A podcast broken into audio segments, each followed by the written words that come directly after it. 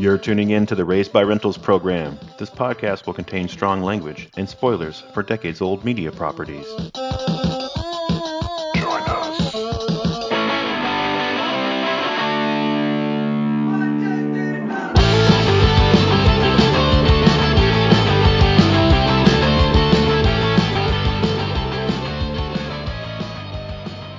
Welcome, everybody. This is the podcast where we examine pop culture franchises of the VHS era and usually improv new stories, but sometimes rant and rave about our favorite movies, TV, games, and the people who like them. I'm Josh, Now, Mike, and we were raised by rentals. Mike, welcome to the 10th Rental Rant episode. woohoo! Yeah, and I felt like we haven't done one of these in a while. I had to go back and look, and sure enough, last year we did nine rental rants uh, as like off week specials, and this is our Mhm. tenth one, but we haven't done one since October. Uh, Oh, we wow. did- yeah, yeah, we had a Super Gushers uh, prior to this, you know, where we we talked about Ghostbusters for a little while, but yeah, we haven't just got on here to bitch and moan about something uh, in quite a while. So we're recording this in March of 2023, and it's been since October. And I think this is actually going to be a good follow up to that last episode. If Mhm. anyone out there hasn't listened to it, please go back, check it out. We did an episode in October called Have Fun Storming the Castle, where we talked about the the problematic like fanhood and fandom that goes along with gatekeeping, right? Yeah. Um, where it's like there's this these bullshit fans who they it's like they want to keep people out of the things that they like whether it's the movies or probably especially music um it's like Yeah. they feel they feel like it like it belongs to them and no one else is allowed to like it especially if you're like a girl you know I, I liked it before it was popular. oh god exactly oh where everyone's a sellout and everyone's you know a fake fan and no one's allowed to wear a band t-shirt because there's some gatekeeper jerk you know who Mhm. who is taking it upon himself to become the arbiter of who gets to be a fan or not a fan and i say all those people should get kicked out fuck them Yeah, totally agree. Uh, so I think that that segues pretty well into another topic that you and I were talking about offline, or the past couple of weeks, kind of off and on. Something that's been popping up a lot on social media lately, which is not the gatekeeping of keeping people out of a fandom or trying to stop them from coming in the doors, but Mhm. once people are fans of a media property or a particular, you know, uh, medium or genre, it's like once they're in the door and they feel like they have peers, suddenly people want to make the environment toxic for those fans. yeah, there's so many, so many examples of this. I know it's like where do we even start, right? And even like what do I mean by making it toxic? And I, I think mainly what comes up a lot and what you and I probably should focus on so that we don't just end up with like a five hour episode where we just do like a bullet list of all the fans who suck. exactly. Uh, but really I think that there seems to be and and agree with me or not, but it seems to me that so much of social media these days, especially on TikTok, is fandom toxic toxic fandom that is disguised or trying to perpetrate itself as valid criticism yes. Oh God, yes. Oh, okay. so, but but but again, there there is a very fine line because it, it, the, there is a point and a need for real criticism, actual criticism on art and entertainment on its merits, uh, so we don't get the same bullshit over and over and over and over again. Um, but a lot, so a lot of times people will take actual criticism and start calling it toxic because there's so many of these toxic motherfuckers out there with their bullshit criticism. so it's like it drives me nuts because it's like no, part of a part of being an artist. Like I, I've taken, I took every single art class that my school had to offer, and a big part of being an artist was taking criticism from your peers. It was learning Mhm. how, like, having your work criticized, and and ta- and it was always that idea of like, okay, take into account what they have to say, see if you can apply it in a meaningful way to your work, or think about do you feel that they have a point based on what their criticism was? That is real criticism. When you're criticizing something like the the the actual property itself for story aspects or technique or things like that. And it isn't just yeah, it sucks because I don't like it. Like that's that's not criticism. That's toxic bullshit. You, sounded just like a guy I know. exactly. yeah, yeah, I, I could piggyback on that too. I think it, it probably is worth our time to just spend like a couple minutes talking about like definitions like what do we mean and i hate getting down these rabbit trail arguments of semantics i can't stand. Semantic arguments for oh, reasons that are yeah. probably a whole other rental rant you know mm-hmm. but and for me the main reason why i can't stand semantic arguments is because you know words mean what people understand them to mean, which I know sounds kind of silly, but like this this whole concept that there is a specific definition for what a word means or how a word is said or how a word is used in context and those are the only ways that you're allowed to use a word is mm. just not nonsense right and I, I, think any any study of the history of language or anybody using slang can be shown their own like hypocritical attitude toward language because you know language again it's it's communicating to another person and yeah. criti- criticism is an important i think aspect of just communicating in general. And I think the problem is that people hear the word critic or criticism and they just immediately have this negative connotation, right? That if you and and to be criticized, and I think that you would agree with me. I think if someone said like, "Hey man, don't criticize me," you are specifically saying, "Don't give me negative feedback or don't, you know, right. treat treat me badly. Don't be rude to me." Is what don't criticize me means right which is right. weird which is weird when you when it's literally in the same like you know uh, conjugate word family as critic and criticism which have perfectly valid meanings to what you said of being able to tell someone what your opinion is of their their art their craft their technique and i think it's imp- it's an important part of how everybody enjoys let's just use pop culture as a way to sort of narrow down like where we're going, right? Since this is a pop culture podcast. But mm-hmm. Like I don't know about you, but like, you know, I back in the day I used to read, you know, Siskel and Ebert movie reviews. And I didn't always agree with everything that they said, but like once you get a you can kind of get an idea of what something might be like based on a critic's review or like the review of a song in the, in a magazine back in the day, right? Mm-hmm. Or the mm-hmm. review of a TV show in the TV guide, like to show our age. But like I think and, and these days so much of social media is people when I, and I'm not just saying like social media for fun, but I'm saying people who make a living at social media or who yeah. try try to do it in a professional way. So much of that is you know top ten movies, blah blah blah, or you know it's like it's people who are giving these grading and ranking lists. They're they're criticizing new releases. They're talking about new movies that are coming out, new TV shows that are coming out, and what's worth your time and what's not. And like that's huge business and i think for a valid reason because not everybody can consume everything. So finding someone whose opinion that you feel is valid and then listening to them to guide how you consume media i think mm-hmm. it's a hundred percent not only valid but you know it's useful. It's necessary. Let's be honest. Like for, for me okay as an avid as an avid gamer like i wish i had a hundred more hours every freaking week to devote to gaming. Because as it stands, like now, I'm lucky if I get maybe an hour or two every week to devote to a new game. You know, it's like I might have a little bit of time to game with my friends, so I'll play an old, you know, tried and true game. Um, but like for example, I bought Dead Space on our birthday, you know, on February 3rd, and here we are, uh, you know, the 5th uh, of March as of this recording and I have only been able to put 12 hours of gameplay into the game so far. Mm-hmm. So I mean, realistically, in in a month, I've played for 12 hours. So I wish I had more time to game. I I truly do. So one of the things that I find extremely useful is following specific YouTubers. There's a handful of YouTubers that, that I like to, to look at who have mm-hmm. similar gaming tastes to me. So like for example, there was um oh my god, it, uh, the Callisto Protocol was coming out, and I was I was you know chomping at the bit. I'm like, holy shit, this looks like a new Dead Space. Like it, it's it's its own game, but it has the same kind of story. I can't wait to to dig into it.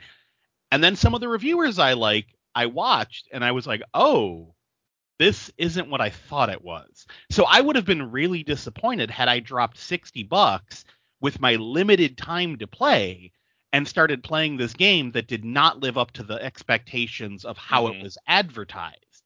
Yeah. So I feel like that that idea of having a critic or someone who who you can align your tastes with, um, it, it is a very valuable uh, tool to have out there. So criticism definitely has its place. The problem falls into when you have people, as you said, in the guise of a critic who are like I again I want there's so many names I want to name, but I'm like don't don't name. Um, Don't go there. yeah, I'm not trying to. But like, for example, there there was one particular YouTube reviewer who made it his damn mission in life to rip apart the Disney Star Wars trilogy. Now- Mm. The first video I watched of his was stuff I agreed because I'm like, well, yeah, I had a problem with the story in The Last Jedi too. That was my beef. I didn't like this either. Then the next video got into more of the, hey, I didn't like this character and this and that. And it started to become very clear like, oh, oh, oh, you're a gross person. You Uh, know? yeah. So, and there are people that will hide behind the the veil or the shield of valid criticism and turn out to just be a fucking bigot. So that is enough. That Mhm. that's part of that toxicity we're talking about, where you have the you're not allowed to like this thing because of X, Y, and Z, or I speak for this thing because I'm a true fan.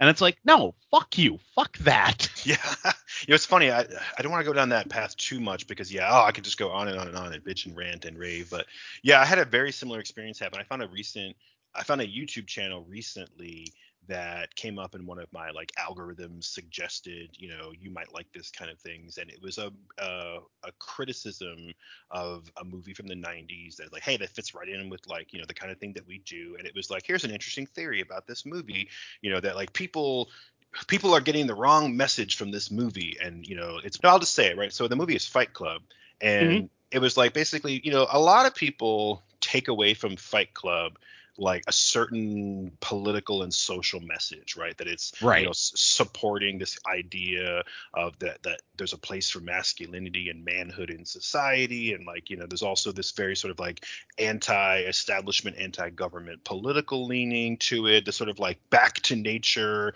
you know off the grid you know you know sort of uh what's the word sort of uh you know anarchy is best sort of a message that you could that you could take away from the movie and i think a lot of guys in our generation did that they watched fight club and they're like yeah fuck the man you know Mhm.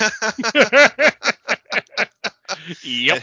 And they sort of wrap up this message of like hey let's get back to our primal manhood our primal manliness and you know we don't need all this you know corporate starbucks coffee bullshit in our lives. That's not what real men you know do like you know and then start grunting like tim allen right? Exactly. which i almost did i'm like no i'm not going to attempt that. Um and I think a lot of people took that message away from the movie. And so I found this YouTube video, and this guy, he was like, no, that's completely the wrong message to take away from the movie. That, like, there's a real message here. And all the people who left the movie theater with that in mind of like, yeah, man, more power, back to nature, you know, down with the government. He's like, all those people missed the fucking point because hmm. the movie is a criticism of exactly that mindset and trying to show how it doesn't work. Like, you know, Yep. Tyler Tyler Durden is the villain in the movie, but then this YouTuber went down this whole other path of like, if you look at the movie from this perspective, it's literally telling you the exact opposite message of what you're getting out of it. Like it's way more liberal and left leaning and Oh, yeah. Woke and all this stuff.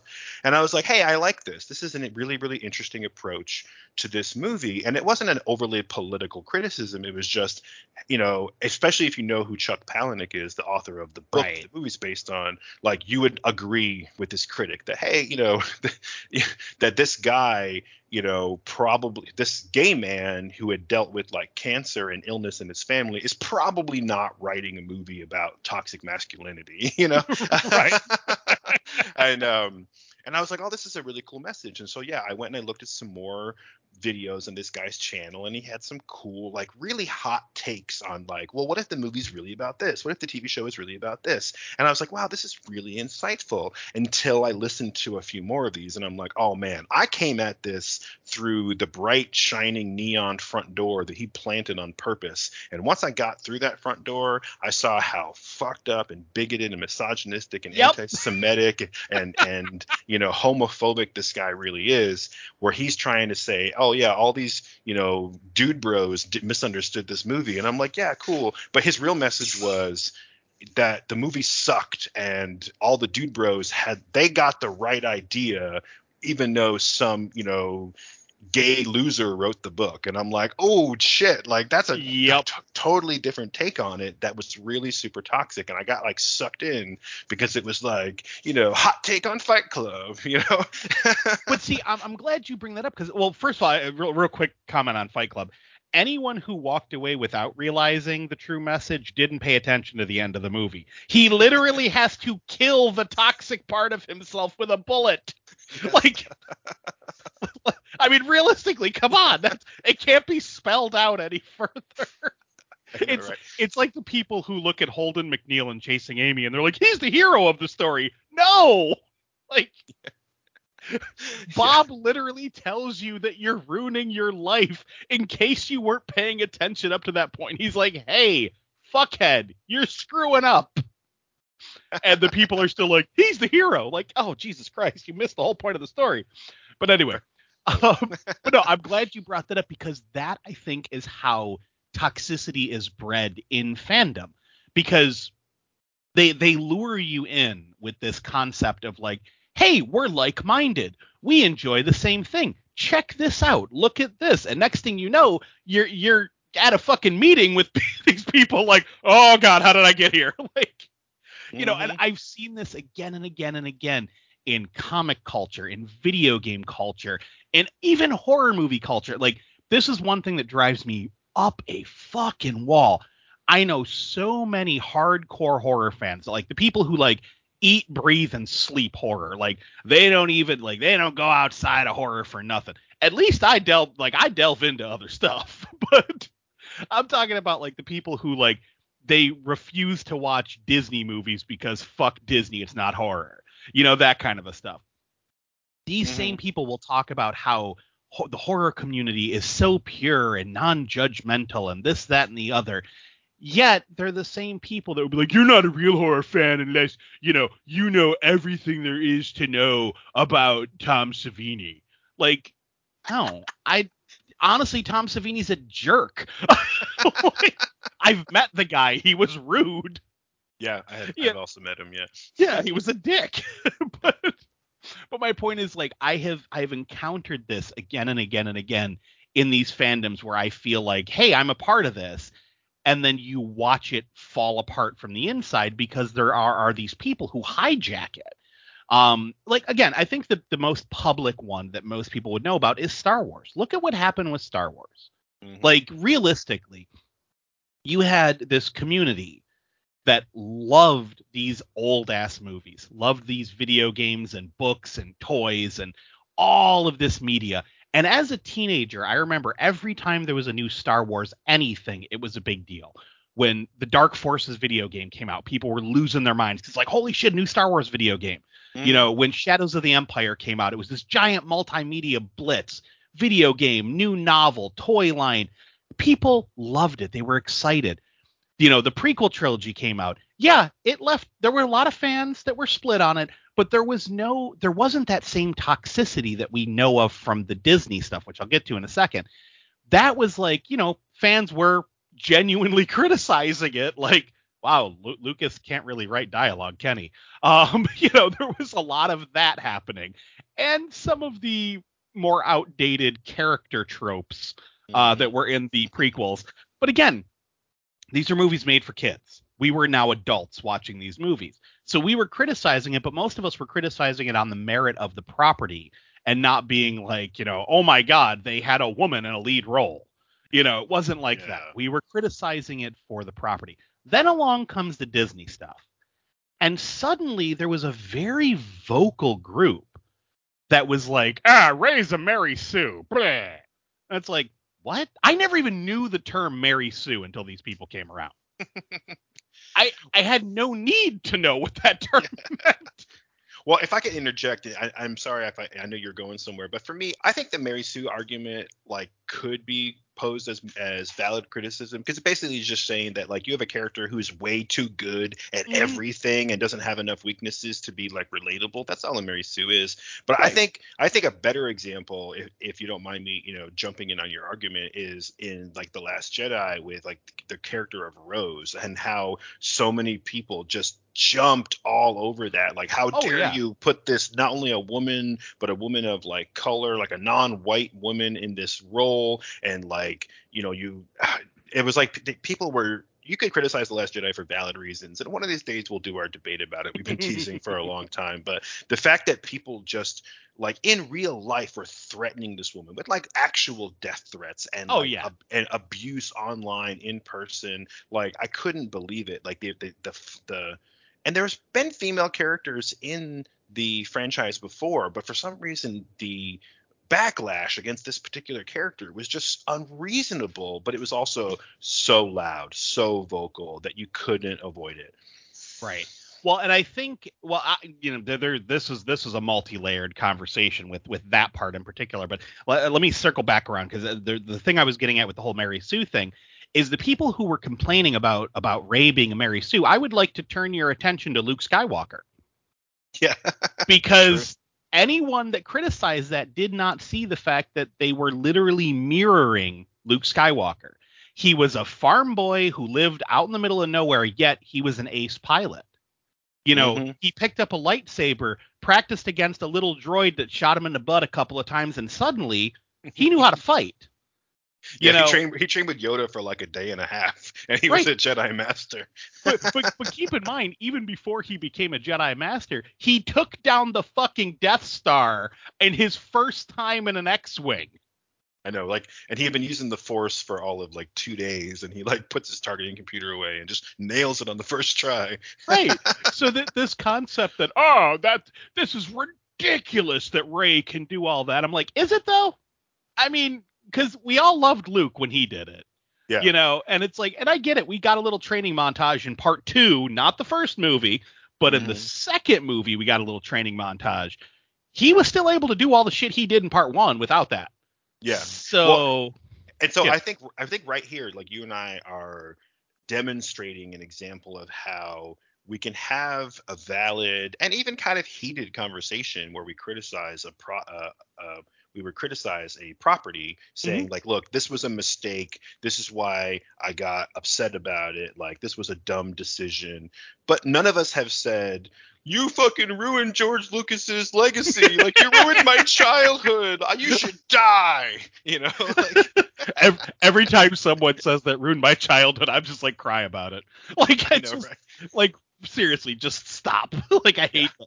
But no, well, like, and, and I, and I think, but I think that's the difference, right, between the toxicity and the criticism is that the toxicity toxicity is personal, right? Mm-hmm. Whether it's a personal attack on the you know the person who is doing the, the valid criticism or it's a personal attack on a specific other fan if it's a personal attack that's based on an ism right racism sexism you know whatever you know misogyny and homophobia like mm-hmm. when you make it personal about the creator or the fan or the people involved, then that's when it becomes toxic because we're not here to tell people how horrible they are. We're here to right. talk about the property. Like you, a, a, a, nice person can make a terrible movie. oh know? God, yeah. And hell, some of your favorite directors can still make a stinker and that's okay. Like I one of one of my notes that I have right at the top of my, my page here is it's okay to criticize a story and it's okay if people disagree with your opinion. Believe it or not, this is all okay. like yes. like you can you can not be like I have said anyone who has listened to any podcast I've been a part of for the last 2 or 3 years any friend, anyone who has talked to me about Star Wars at all for any length of time will hear that I am not a fan of The Last Jedi. But I will mm-hmm. always say this, and I have said this since the beginning. I am glad that it succeeded because that means more Star Wars, and I am a Star Wars fan. Mm-hmm. I don't have to enjoy every single Star Wars property that exists. Mm-hmm. I'm not a fan of Attack of the Clones. I thought it was a crappy movie. I, I do actually kind of enjoy Phantom Menace. Do I like Jar Jar? No, not really. But again, it wasn't for me. It was aimed at kids. You yeah. know, I it's I all, it, oh good. No, I'm sorry. I'm just, I'm like ah, you know, but good. Finish. I'm just getting all excited. I, I I loved The Force Awakens. I did not like The Last Jedi, and quite honestly, The Rise of Skywalker I thought was a fucking mess. Um, there are scenes that I like about it. There are character there are characters that I like in it, but overall, it's a fucking mess. And it's and I just I solely lay the blame for that at the fact that they did not do an outline. They were mm-hmm. so rushed to get these out there, and they were just like, "It's Star Wars, you'll buy it." In, instead of doing what they promised that they would do, which is talk to George Lucas, get an outline for his original sequel trilogy, and build upon that. They took his sequel trilogy, threw it in the garbage, and gave two different directors the ability to go write a screenplay, and they didn't communicate. Like Rian Johnson already flat out said, mm-hmm. like, you know, yeah, he was writing it while they were filming Force Awakens. You yeah. know, so it's like he had no idea how it was going to fucking end you know and he's he's also on record as saying i didn't like star wars so i wanted to do something completely different it's like that's fine if you're doing like an outer rim story like oh yeah i'm going to talk about like these moisture evaporator farmers you know yeah no no no no you're you're literally doing the second part in a trilogy you can't be like well i didn't like the story so fuck it i'm to do what i want like that's that's where my criticism lies but again i'm happy that it succeeded and it's okay for that. How dare you question Star Wars? You're not a real Star Wars fan unless you like every movie in the saga. Exactly. it's like it blows my mind that people get like that. But again, taking it and going, "Oh, the actor that played this character that I don't like, I now hate that actor whose job is to pretend." Yeah, like exactly you don't know that person. You know the character that they played in the one movie that you watched him in. It's like I always forget her name, but the uh, there was a, a, voice actor who did um, the character of Abby in The Last of Us 2, which most fans, myself included, when they started playing that video game, were furious because it's like, wait, wait, wait, who is this character that I'm playing that isn't Joel or Ellie? Wait, I, I don't like this. I don't like this at all. And then when we found find out, oh shit, they're the bad guys. It's like, ah, I really don't like this. What? F- fuck Abby, I don't like her. You know. so there was this this knee jerk reaction of, holy crap, this is not the character I want. Granted, for for me and most you know fans of the story, once the story unfolded and you realized, oh shit, they're showing you equal sides of the same fucking coin, and it, it really mm-hmm. messes with you emotionally. Um, but a lot of people took that initial knee jerk reaction and took to Twitter and started threatening the actor who did the voice. I'm like, why? Yeah. what is the point of that? What? How does yeah. that help anything? Yeah, it doesn't because like, to your point, like they didn't write it, you know, they didn't direct it. Like they were just hired to do a job, right? They yeah. read, they read the script that they probably didn't write, you know, and yeah, that exactly that that that type of like toxicity is so ridiculous. Again, because they make it so personal, like it's right, and that's what really you know bothers me. Like, yeah, you know, you don't like I'm not a big fan of like Stephen King anymore. I used to be a, huge fan of Stephen King. I'm just picked a random like author name out of my head, right? I used to be mm-hmm. a big fan, and I could go on and on and on about why over the years I have become less and less of a fan because I find you know that I criticize the books more and more. I find things that I don't like about them. I find faults in them. My own tastes change, but I'm mm-hmm. I've never never once said like Stephen King's a fucking hack who can't write and he should die. Yeah, right. it's ridiculous. Or and again, it's okay to like also like just not like something. You know, I, everyone knows from previous episodes that I'm a huge comic book fan. I'm a I'm a huge fan of the Wheel of Time series specifically. And you know what? I don't like book 10 in that series. I have read that series like multiple times and mm-hmm. a lot a lot of fans of the Wheel of Time will tell you that there is a capital S slog in the middle of the series, right? There everyone refers to it as the slog. Now, what the slog is exactly and like where it starts is hard to define, but it's a period in the book series when the original author Robert Jordan got a little overindulgent and knew that he could do whatever he wanted and and he really he wasn't taking advantage of the fans but he just really wanted to expand the story and the world and spend all this time with his characters and explore the world building and introduce all these new ideas and he even later admitted that he got really out of control with just being self-indulgent and mm-hmm. And so there is depending again depending on how you look at it but there is a period of anywhere from two to even five books that when people who are big fans go back and do a reread it's like they don't look forward to that sequence you know like you know right. for me me personally you know I liked book eight. I like book nine. I don't like book 10. I don't really like book 11. For me, 10 and 11 are the slog. Some people would say all four of those are the slog. I know people who think 11 is the best book in the series. And I'm like, I don't understand where you're coming from with that. I don't get it at all because book, right. book 11 is a chore, you know, but whatever. Like, that's not the point, you know. But again, we can disagree. We can, you know what I mean? Like, but I, I yeah, I'm not gonna make it personal against the guy who wrote it. Like, you know, he was he was some mustache twirling villain trying to get every dime he could out of his fans or whatever to like screw people over. It's like it's okay to just not like something. You know what I mean? Yeah. Um, and and I totally get the idea of looking forward to something and then being very disappointed that it didn't meet your expectations. But again, it doesn't have to and I and I, I, know I keep using Star Wars as the example, but it's like, man, I was super looking forward to the Last Jedi, and when it didn't meet my expectations, I left the theater feeling let down and disappointed, and I didn't know how to process that. Like I had to sit with mm-hmm. it for a mm-hmm. little while and be like, wow, I I don't like a Star Wars movie again, and, and and it's like that hasn't happened for a long time. So I convinced myself that I gotta watch it again. It, it must have been like I wasn't in the right mindset. Like yeah, mm-hmm. so I watched it again, and I came away with more dislike. And I was like, uh, and like, and I hated it. I hated that I felt that way. But it's okay to dislike something that you, that you are overall a fan of. That happens to me with video games all the time. There are so many times, and uh, on the flip side of it, I'll, get to this in a second. But there, there are so many times, like okay, World of Warcraft. You know, I was a huge fan for many, many, many, many oh, years. yeah, big time. When the third expansion came out, I didn't like it.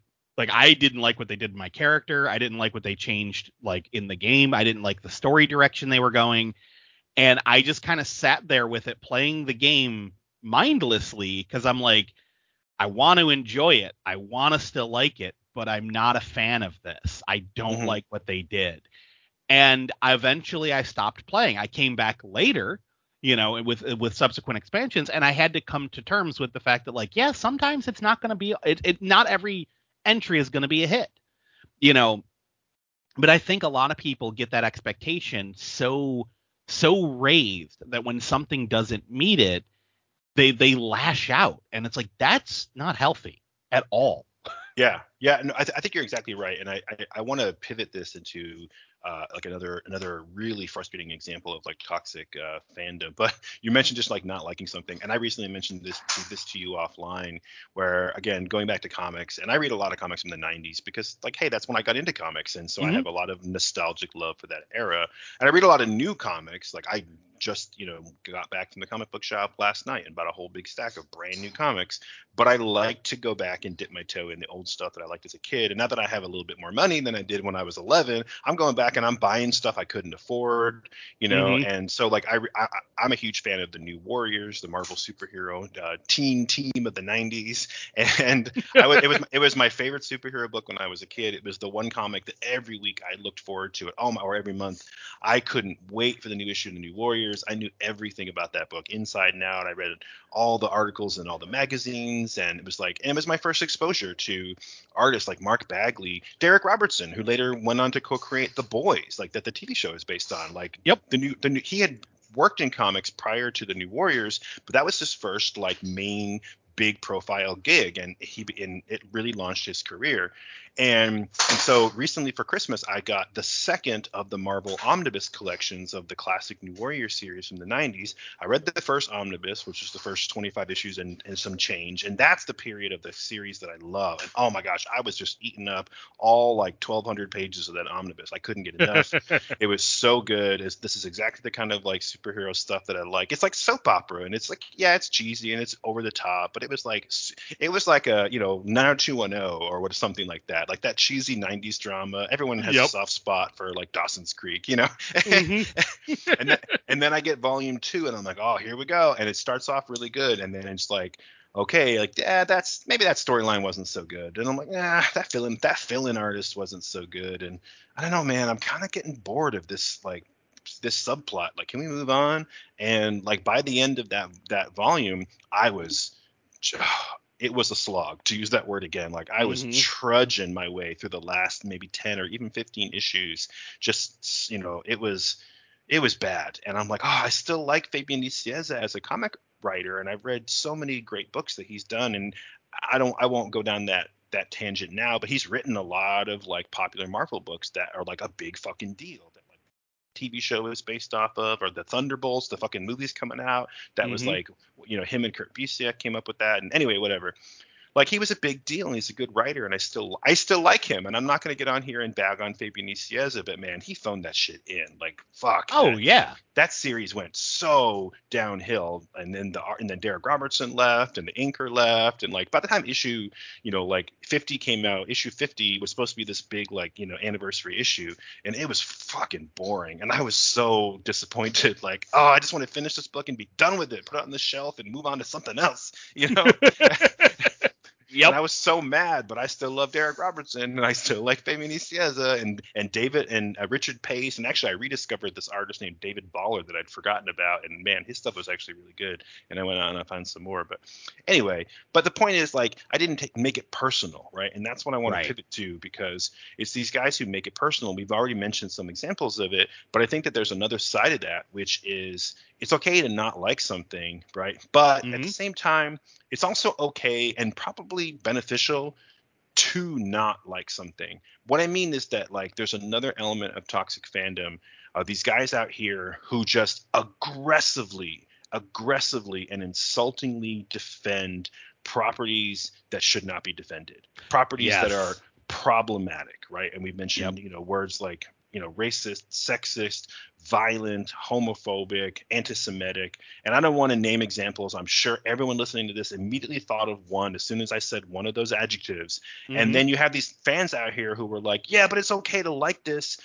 Or even better yet, they're like, no, no, this is the best ever, and here's why. And like, oh, it's not anti-Semitic. What are you talking about? Let's look at this. Like, it- there's no way. There's no way.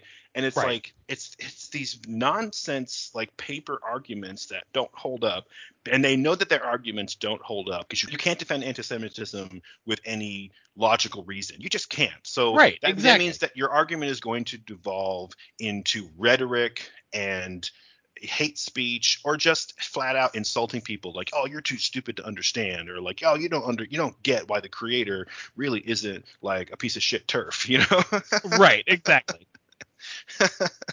and it's like and, and i don't even really mind if people want to continue to like a media that is problematic i think there's lots of ways that you can you can do the mental gymnastics to still you know understand okay this is why it's problematic and i'm still going to choose to enjoy these parts of it and i'll support you because there's a lot of shit from the 90s that we've even reviewed on this show that Oh, turned out to be real cringy but it's but it's when these people they get so aggressive about it like they want to prove their case that oh it's perfectly okay you know to be you know homophobic and abusive and it's like shut up dude Right. And see, and I, I- but I think that there's also a fine line here that we're talking about between content and creator. Because again, we both can think of a thousand examples, I'm sure of, of creators who are Mhm. fucking awful people, but the the content that they've helped to create, or and sometimes solely created, doesn't reflect their personal viewpoints.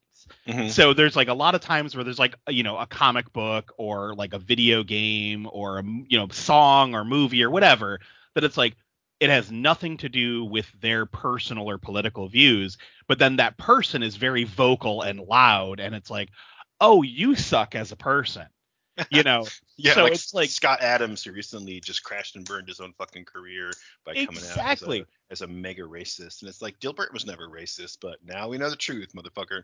Exactly and that's and that's what i'm getting at like where you know somebody who doesn't pay attention to like the news for example I, i'll use my mom as an example someone who's just like you know what I just give me the broad strokes. I don't want to get into the minutia because it's going to bum me out, and I just want to live my life. You know, there's a lot of people out there that are like that, especially people who have hit a certain age where they're like, I just don't got the time to deal with all the stress of all that crap. So they like what they like, and they they you know try to live their lives you know eh, eh, to be a good person. So someone like that would have been like, oh yeah, I remember reading Dilbert in the paper. It was fine and not mm-hmm. understanding, mm-hmm. oh, this guy is a horrible person with horrible views and is very vocal online about his horribleness. So that's what I'm getting at is sometimes that does happen. Because and perfect example, I can't watch the Jeepers Creepers movies anymore. I oh. loved mm-hmm. loved the first Jeepers Creepers movie. I absolutely loved Clown House. I thought that that was such a great movie when I was a kid once I found out what Victor Salva did, it tainted the media for me. And you know what? That's okay. If there are people who like once you find out that the creator is an absolutely awful person or did something horrible, like for example, you know, this guy was a pedophile, it's something that you, I'm sorry, you just can't defend that. I anyone who tries to defend mm-hmm. that, oh no, no, no, no, I'm not gonna. there's no way that I'm even no. gonna hear you out. But like he, you know, he was a pedophile. So it's like once I found that out and then looked at what the creeper was and mm-hmm. connected the dots, I'm like, I can't. I just can't watch it. Does that mean that people who haven't delved that deep, because I have a coworker who they love the Jeepers Creepers movies, all three of the main entries, and really wanted to watch the reboot. And they were like, "Oh, are you going to watch the reboot?" And I was like, I-, "I can't bring myself to watch it." And they're like, "Well, why not?" And I explained, I was like, "Look, I know it has nothing to do with Victor Salva. I know he doesn't own it. I know it's completely different people making it, but to me, it's been ruined. Like I can't I can't come back from it. I said it's totally fine if somebody else wants to like it. I I have no problem with that. Like I am not judging you as a person for enjoying Jeepers Creepers. But I can't. And both of those arguments I think are perfectly fine. Like if you want to enjoy something because you can separate the art from the artist, and the art itself isn't problematic without the artist.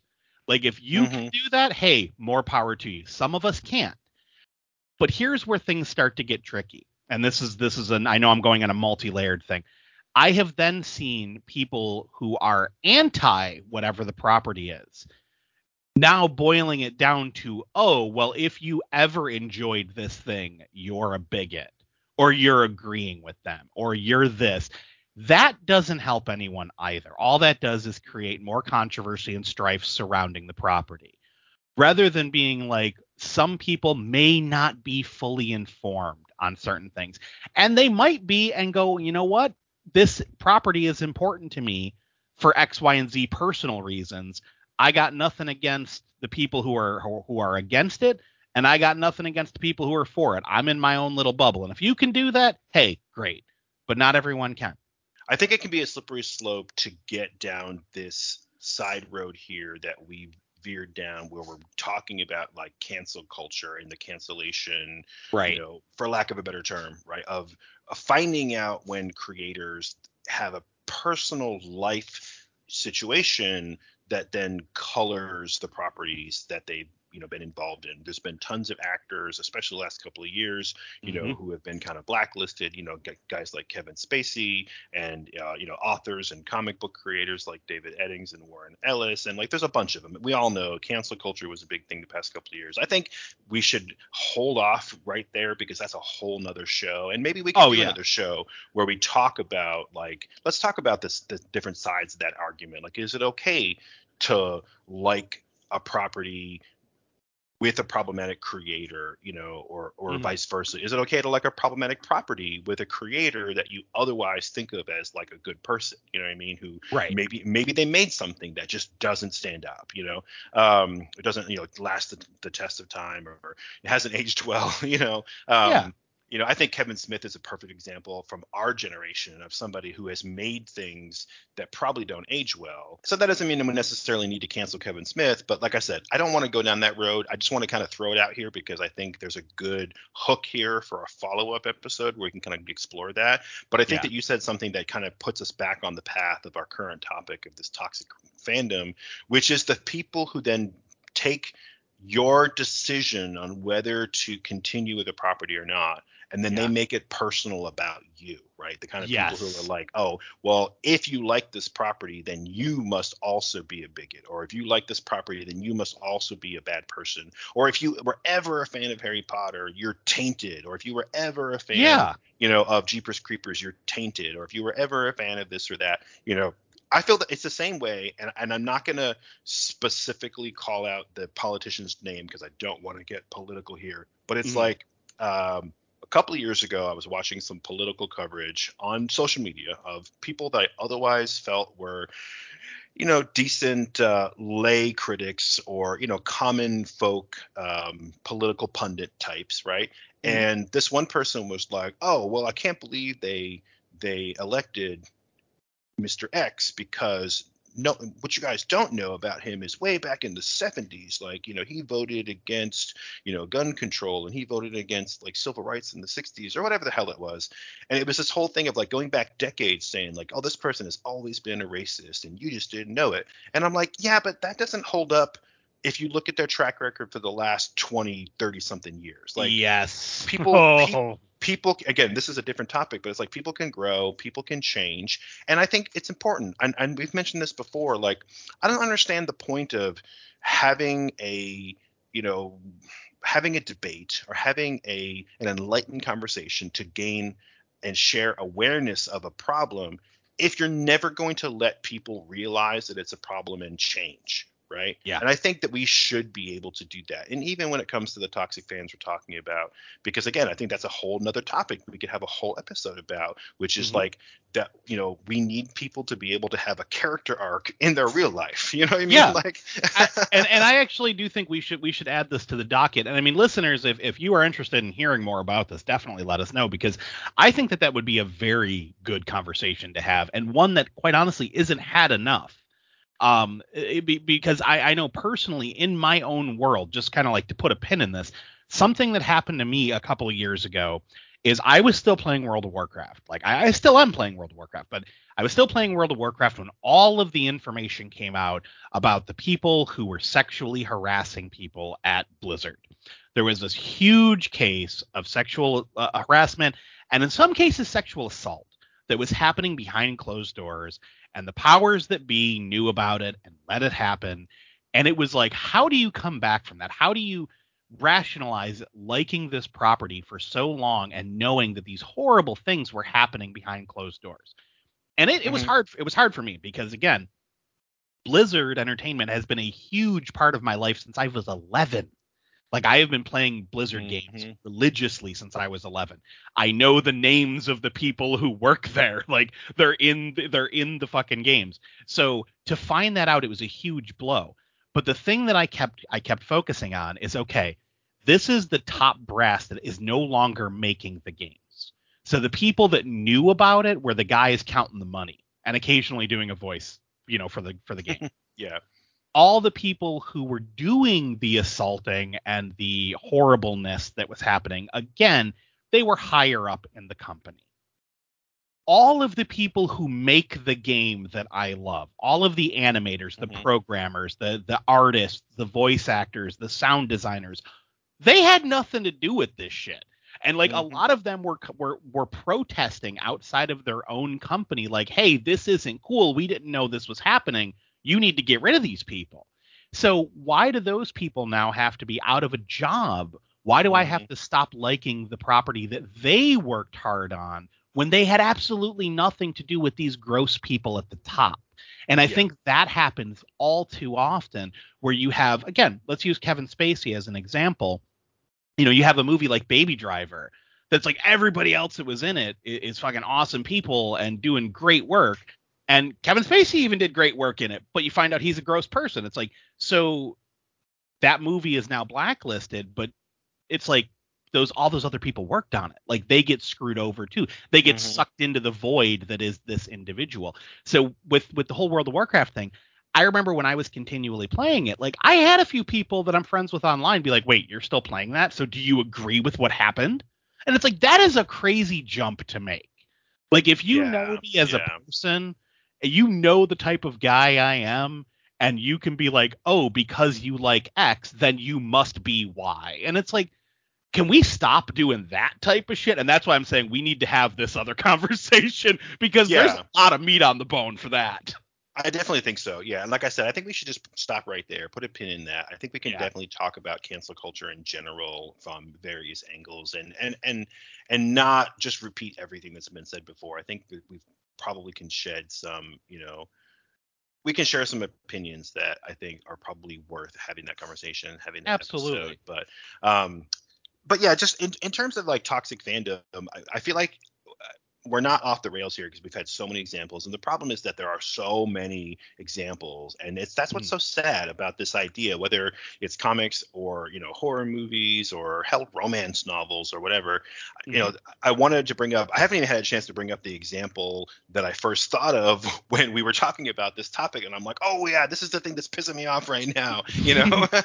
Mhm. but and I think uh, I think the real problem uh, before I even get to that example is I think in general it can be boiled down to this blatant negative judgment of your taste or your your choices in the media that you consume right and it's this this outward like i say use the word blatant but also i want to say this blanket judgment of well if you like that then you must be an idiot or if you like that then you must Yep. be a terrible person or if you're into that then you don't know what real horror movies are or shit you like that comic you must be an idiot like or oh i can't believe you would buy a book by that author like have you read real books before you know Mhm. and, and and this is the kind of shit that really pisses me off and i think that everybody can share a hundred examples of exactly that kind of thing and and, and it kind of goes back to this idea of gatekeeping but it's like once you're in the gate now they're trying to kick you out through shame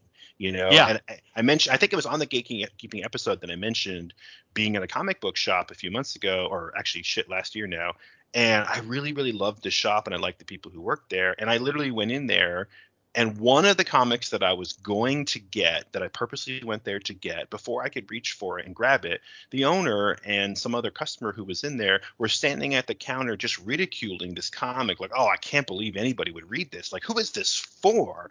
You know? And my first Mhm. reaction was, first of all, shit, I was going to buy that. Now I feel shamed. And I've been a fucking comic book fan for decades, longer than this guy who owns the store has been alive. I have been a comic book fan, right? Yep. And I know more about this shit than he could ever know. And I don't care if you own your own comic shop and like, you're so fucking cool. Like, fucking challenge me, bro. I will eat you. Like, fuck you. you know? And I am going to read that Rob Liefeld comic, whether you fucking like it or not. But in that moment, I was shamed. You know what I mean? And Yeah. I felt small. And it wasn't until after I left the store that I was like, you know what? Fuck him. I'm going to go to the other comic book store. I'm going to go to his competitor and buy that Rob Liefeld comic that he was making fun of. You know what I mean? And it's Mhm. like, it doesn't matter if it's good or bad. I like it. And that's all that matters. And the fact is, yeah, it was kind of boring, but so what? Like, I like it and I want to spend my time and my money on it because this is what I do for fun. And fuck you if you don't also enjoy the same things that I want to do for fun. Like no one asked you. Like I don't care, mm-hmm. you know. Anyway, and I think that that's probably like this the thing that we could say about toxic fandom in general is just this overarching theme of people who feel that they are a better fan than you because Yep. of your choices. See, and, and that's, dude, like, there's so much to that. Like, I have, and I and I, I know you've actually heard me talk about this because you've been on podcasts with me now for long enough to hear me talk about this. But I have been accused so many times of liking anything because I will try to find the reason that it is popular or try to find the reason that it was made. So, like, we'll watch a bad horror movie and I will try to find something about it that I can be like, you know, yeah, this was good. I can see how people would like it for this. Is it for me? No. Do I get why it's out there? Yes. Like, I don't think that that is a bad quality to have is to try to see what it was that was good. Give you a perfect example. I ain't going to get into it now, but the Velma show that's out right now, not for me. Definitely not made for me. But when asked about it, you know, I gave my my critical opinion on how I felt about the show, But the one thing, because I it's that whole compliment thing, I gotta at least find something that I liked about it. Yeah. And it, it was the animation. I was like, the animation is absolutely gorgeous, and I hope that that team gets a lot more work because it's some of the best animation I have seen in years. That's about all the good I can say about it. um, and that's because you're a gentleman, right? well, thank you. No, let's, I but let's try. be let's be honest. I think you know criticism is ultimately meant to be an objective guide, or hell, fuck even objective. It can even be a subjective. But the whole idea is to be a guide for someone else to find something that they might like, and you can say, look, Right. I didn't like this. Here's why I didn't like it. But if you don't say the thing that you did like, then I think that your criticism is disingenuous, right? If your Agreed. whole if your whole message is this sucks, avoid it. Well, I mean, you. I mean, really? Like, really? Like, there's there's Right, there's nothing no there. merit? Like, you can't you can't see the other side of that argument even a little bit. You know what Yeah. I mean? Like, yeah. Anyway, sorry. Continue. But no, no it- like that that's that's something that that that drives me batshit crazy because it's that whole concept of like, you know, oh well, this is bad, so you can't like anything about it. It's like really because because again, I get that criticism a lot with video games where a, a video game will get a low score.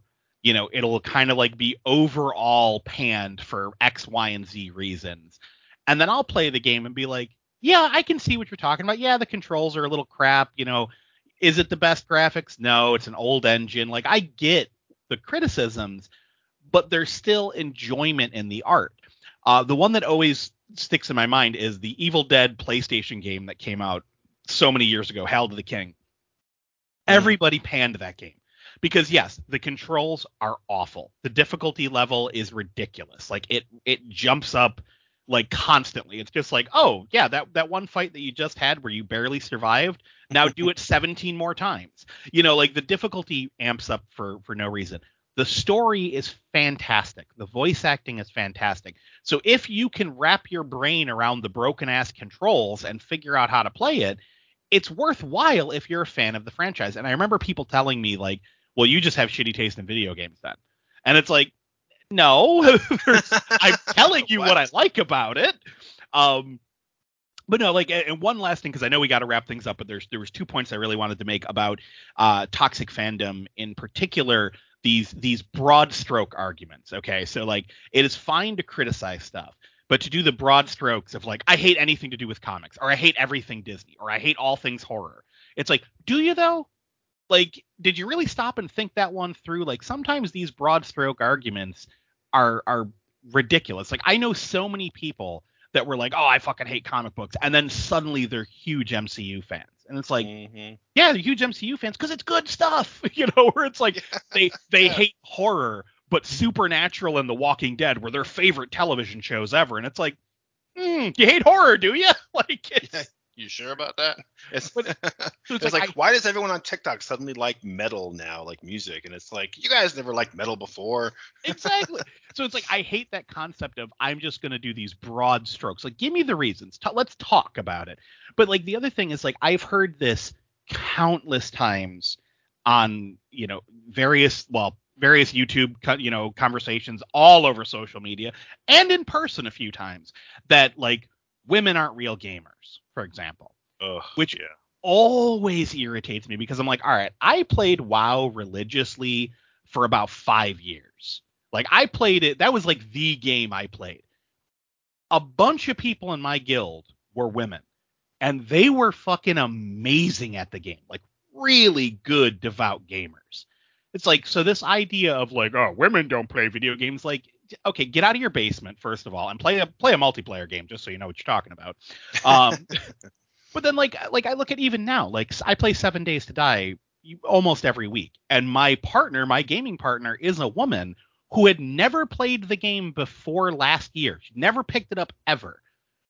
She learned how to play it and fucking crushes it. Like she is amazing at it.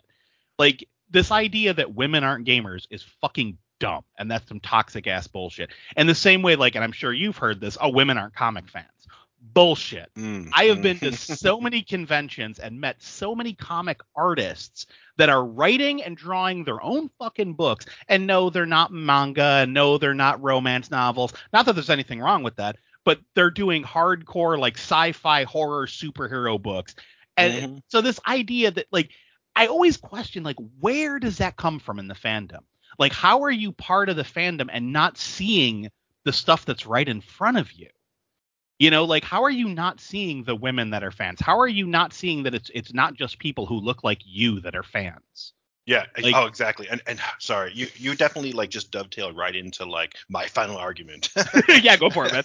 well, and, and the woman thing is a really perfect example because in America, and I'm excluding manga because there are a ton, a ton of female mangaka who are making so many amazing comics like overseas. Not and not ju- just in Japan. We use the term manga because it's Japanese, but there's a, there's female creators in France and Korea and fucking Iceland and like all over the world. Spain and South America is just an, an amazing like untapped market for American fans. But Mhm. in America, the number one best-selling comic book creator of the last like decade, multi Eisner award winning creator, and the Eisner Awards being like the quote unquote Oscars of comics, right? Mhm. And one of the only comic book creators to ever have a New York Times number one best selling book more than once is Raina Telgemeier, the creator of Smile, Sisters, Guts, Drama, Ghosts. It's a woman who is the most successful comic book creator in America right now. Yeah. And and she is not alone. There are many, many, many more like her. But the reason that you your average, let's say average in quotes, comic book fan isn't thinking of people like Raina Telgemeier is because she's not doing superhero books. And her books don't come out as like stapled 22 page floppy pamphlets, right? She Mhm. does full on graphic novels that are you know for all ages and not just for a very specific like niche group of people mostly men you know who read comics on a regular basis that are like superhero and like horror and sci-fi based. And and that's the thing. And this was my this was the thing that pissed me off that started this whole conversation when you brought up toxic fandom as like one of several uh, topic choices for our next rental rant. And i'm like oh that's the one i want to talk about because and, and and it ties right in because you know I realized recently, and I don't know if I mentioned this on another show. If I did, hey, listeners, sorry about that. But I was on TikTok recently, and I don't spend a lot of time on TikTok. But I was like, you know what? I'm sick of all of these like silly memes and like you know just jokey little videos, and I wanted to like get a little bit more out of it, like some more you know guts out of it. So I was like, I realized I don't really follow any comic book people on TikTok other than a creator or two here and there. So I started actively looking for comic book critics and reviewers and people who are doing like top 10 lists. And I'm a big fan of like, hey, here's like, you know, the, the 10 most underrated books you haven't read yet that you should check out. I'm like, cool, because I want to discover new things. Mhm. And that was the whole purpose is I want to discover new things and I want to hear the discourse. What are other people talking about? Are they books I haven't seen? Are they books that I enjoy and I want to hear what other people are saying, you know? And I- I'm a big fan of that. I know you are too with movies. Like you you do a whole podcast where you talk about movies because you want to be a part of the discourse. Like let's all Mhm. talk about it, right?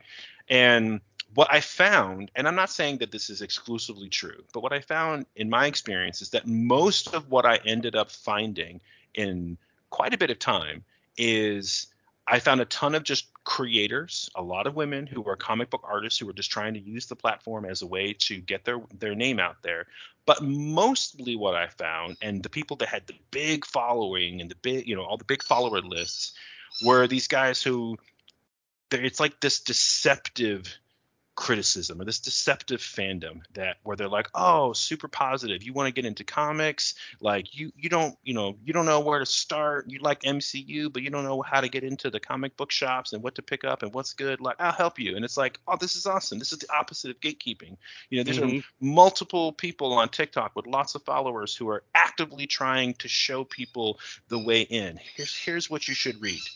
And in that like subset of these you know rankers reviewers critics 100% of them were exclusively talking about superhero comics, American superhero mm-hmm. comics, mostly from Marvel and DC. And it was like, oh, you never read comics before? Well, here's what you should know, you know. And this Superman, Batman, Spider Man, or like this is like a single issue, and this is a trade paperback, and these are the omnibus collections that you should pick up, you know. And this is this is you know how the crossovers work, and this is how to like go in your comic shop and like pre-order like the new you know Wolverine book or whatever. And I'm like comic superheroes are not what comics are. Comics are not exclusively about superheroes. It's mm-hmm. like you're in, you're inviting people into this world that you love, but instead of saying, "Hey, do you want to read superhero comics? Here's a good way to start," which I would be happy with. It's no, no. Do you want to read comics? Like, yep. come, I'll show you the way. That would be like saying, "Oh, like you don't watch a lot of movies and you want to watch more movies but don't know where to start here let me show you all the movies you should watch. Hellraiser friday the 13th right. Street scream. And it's like not everybody wants to just watch horror. Like that might be what you like you know what i mean? Mm-hmm. or like using a better example because superheroes are like the most popular they are arguably the most popular genre of American comics. But that would be like saying, like, oh, you don't watch a lot of movies here. Let's start with the Fast and Furious, found, you know, franchise. right. like, yeah, those might be popular, but like, is that all there is? Like action movies? Is that is that really it? Like, there's, I feel like there's a lot more movies out in the world besides just those. You know. Exactly. And, and see, this this is this is something, and, and and I know you and I have both talked about this, um, because we both have a very strong fandom. Like you are very much into comic books. I'm very much into horror movies. Um, and we've had people be like, "Hey, what would you recommend?" We've both encountered this. The thing I always ask, because as a as a horror fan, what I get most is, what what recommend a scary movie to me. So I have to always ask, mm-hmm. like, okay, well, what scares you? Like, yeah. what you know, you need. So it's like, if you want to read comic books, okay, what type of stories do you like? Exactly. You know, you need to know more. It, it can't just this idea that it that this fandom only means one thing, and this kind of circles back around to the toxicity factor. Fandom is going to be more than just your particular piece of fandom. And the idea that everybody must be the fan that you are has some some fucking spoiled child energy to it. It's gross. We need to do better. like I mean, 100%. realistically. yeah, I totally agree, and I, I want to end this uh, on because I know we're on a time crunch. I want to end this on a positive note. We've talked all about this toxic fandom. I have so many more examples I didn't even get to talk about of like personal experiences I had and just general, you know, ugly people that we come across in social media and in real life. So on a positive note, I'm going to end this by saying, look I, comics are my fandom, right? And mm-hmm. I want more people to read comics. And comics is a medium, not a genre. It's not even a type of comic. I like superheroes. I like manga. I like horror comics. I love the quote unquote indie comic scene in America right now. You know, and there's and I love uh, French sci-fi comics. Like I, I I have my own like little you know niches and pathways that I like to go down. Um, but I've been doing this for a long time. So for me, right. I would say like if you do want to read comics, if you're a listener and you're like, yeah, you know, I like the MCU or I've heard, you know, I've seen some good movie adaptations and I don't know where to start or like the comic book shop is like super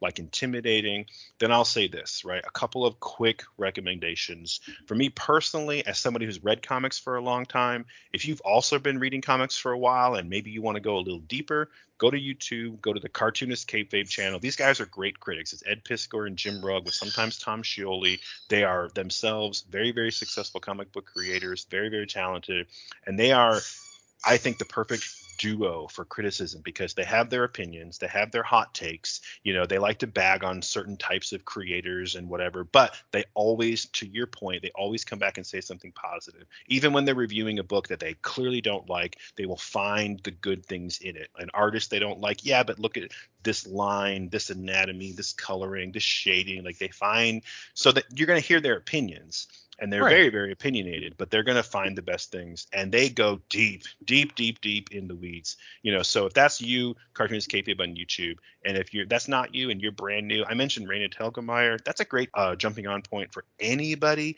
you know even though the books are ya and uh, kind of geared toward female readers which first of all is a totally unserved market but mm-hmm. anybody mm-hmm can do that. I met Raina Telgemeier in 2010. I had been reading her comics online. I went to a convention in Maryland, and I was the as soon as I went in the door, I was the first person at her table demanding that I, I, get to buy Smile, and it had just come out. And this is her like you know multi New York Times best-selling, multi award-winning book. It was a huge, huge, huge hit and I was one of the first people to get to buy it from her personally, and I was so excited about it, and I'm still excited about it. It is mm-hmm. a genius piece of work. It's an autobio work um, about being afraid of the dentist, you know, which I think a lot of people can relate to, right? So right. check check that out, and then you know, failing that, if the, one of those things seems like it's right for you, find a comic book shop. I, I would look for a bigger shop. The larger the shop, the more brightly lit, the more windows they have. Because you don't want to find like the Simpsons comic book guy. You don't want to find some deep, dark dungeon because toxic fandom lurks within, right? it's sad but true.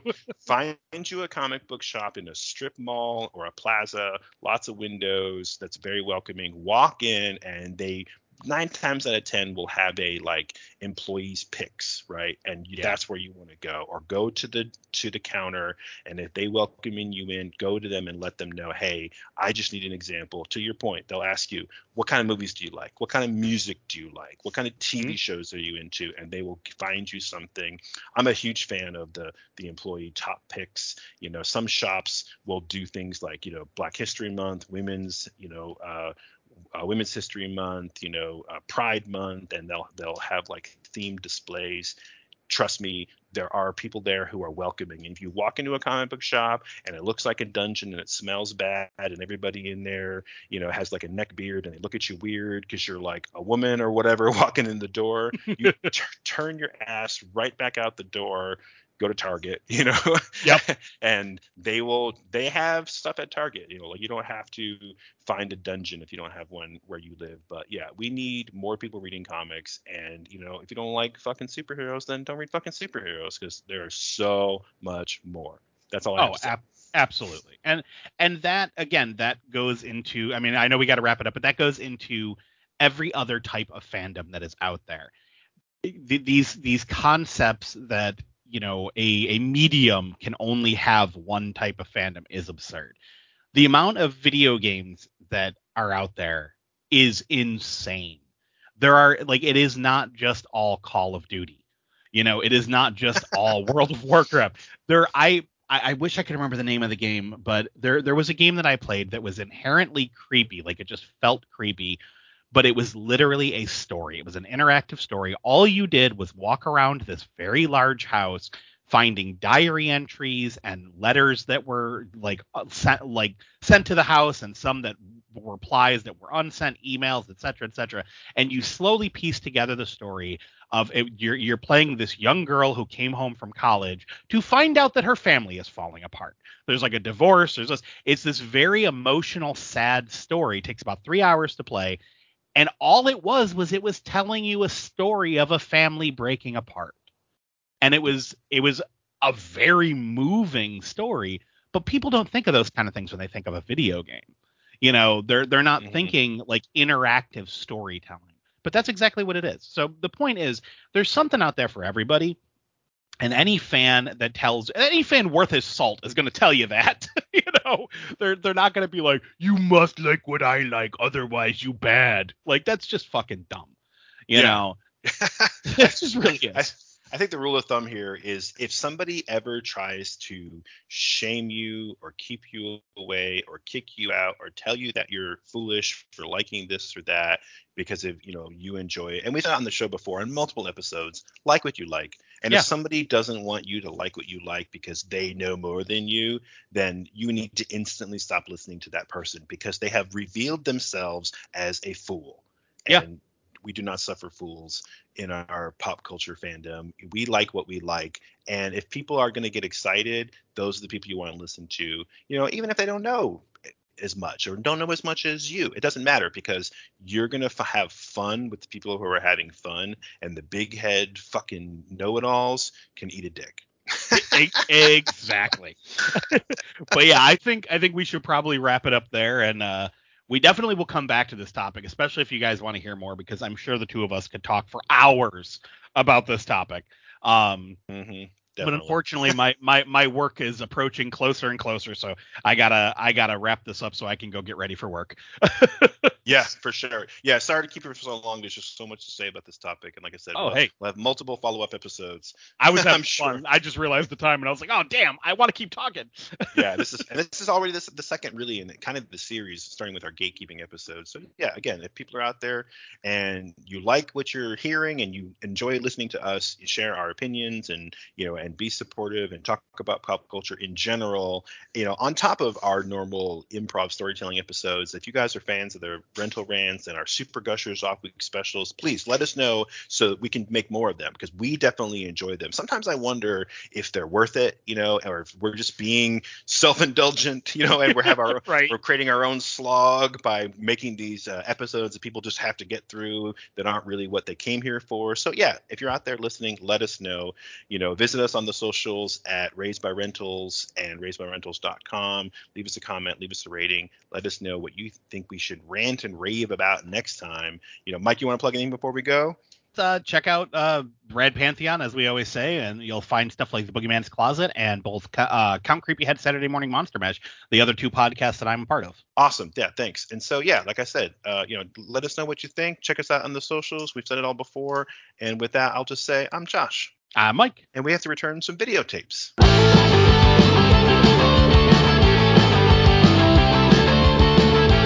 Raised by Rentals is a member of the Rad Pantheon Network. Visit radpantheon.com to support rad stuff. The theme music is Forbidden Fruit by Velvet Bethany. You can purchase music and learn more at velvetbethany.com.